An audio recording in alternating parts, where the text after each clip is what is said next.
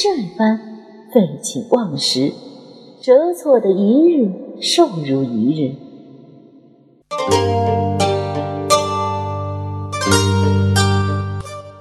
小婉对自己苦笑，轻轻唱起来：“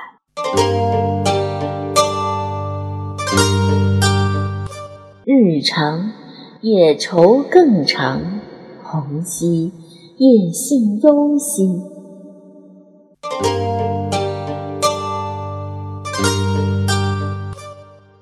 声音未落，忽然听到有人问：“为什么日长也愁更长？”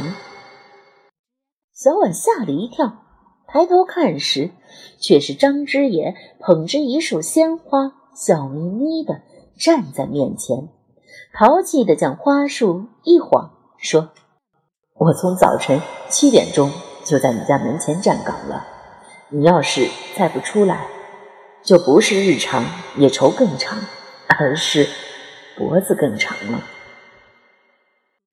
小婉先是笑，后来就忍不住眼泪汪汪起来，使劲儿的推了张之野一把，恨恨地说：“昨天晚上你为什么让我等那么久？晚上又连个电话都不给我打。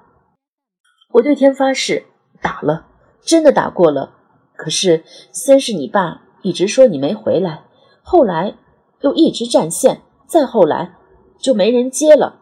我想你一定是生气了，所以一大早我就来这里付花请罪。小婉板起脸来，廉颇负荆请罪的意思，上令相如用金条打他，你付花请罪，是不是让我用花刺扎你啊？我就知道你会这么说。张之野神秘的一笑，将花的包装纸拨开。所以你看，我早把所有的花刺儿全拔了。小婉一看，果然所有的玫瑰花杆上都是光秃秃的，一颗刺儿也没有。再也绷不住，哈哈的大笑起来，捶着张之野说：“哼，就你狡猾，狡猾的大大的，太赖皮了。这个不算。”我要罚你把所有的玫瑰花都吃了。哎，那不成牛角牡丹？张之野笑着将小婉搂在怀中，定定的看着她，渐渐严肃。来，让我好好看看你。他的眼神那样的专注，深深的一直望进小婉的心里去，那样子就好像有几辈子没见了一样。小婉忍不住又眼泪汪汪起来，也是眨也不眨的望着他。之言，这几天发生了好多事儿，我好想见你呢。哦，都有什么事儿？知野将他拉一把，我们找个地方慢慢的说。找什么地方呀？我还要上班呢。不去了。旷工一天没什么大不了，可是你真是……小婉瞪着他，瞪着瞪着，就忍不住扑哧的笑了。哎，真的没什么大不了，豁出去也就是挨老爸一顿骂，不会让你爸骂你的。张之野挤眉弄眼，我们好好玩一天，晚上我陪你一起回家。你妈一见我喜欢还来不及呢。怎么舍得让你老爸骂呢？我妈喜欢你，小婉冲他扮鬼脸，别往自己脸上贴金了。你不信？不信？要不要赌一个？张之野哈哈大笑着。丈母娘看女婿，那可是越看越中意呀。你，小婉做恼怒状，追着之野挥拳头。可是。满眼里都是笑意，香山脚下一汪湖水如梦，倒映着红叶似火，丽影双双。小婉和张之言手牵着手，喝茶的时候也不舍得松开。茶是碧螺春，奇香分明，芬芳扑鼻。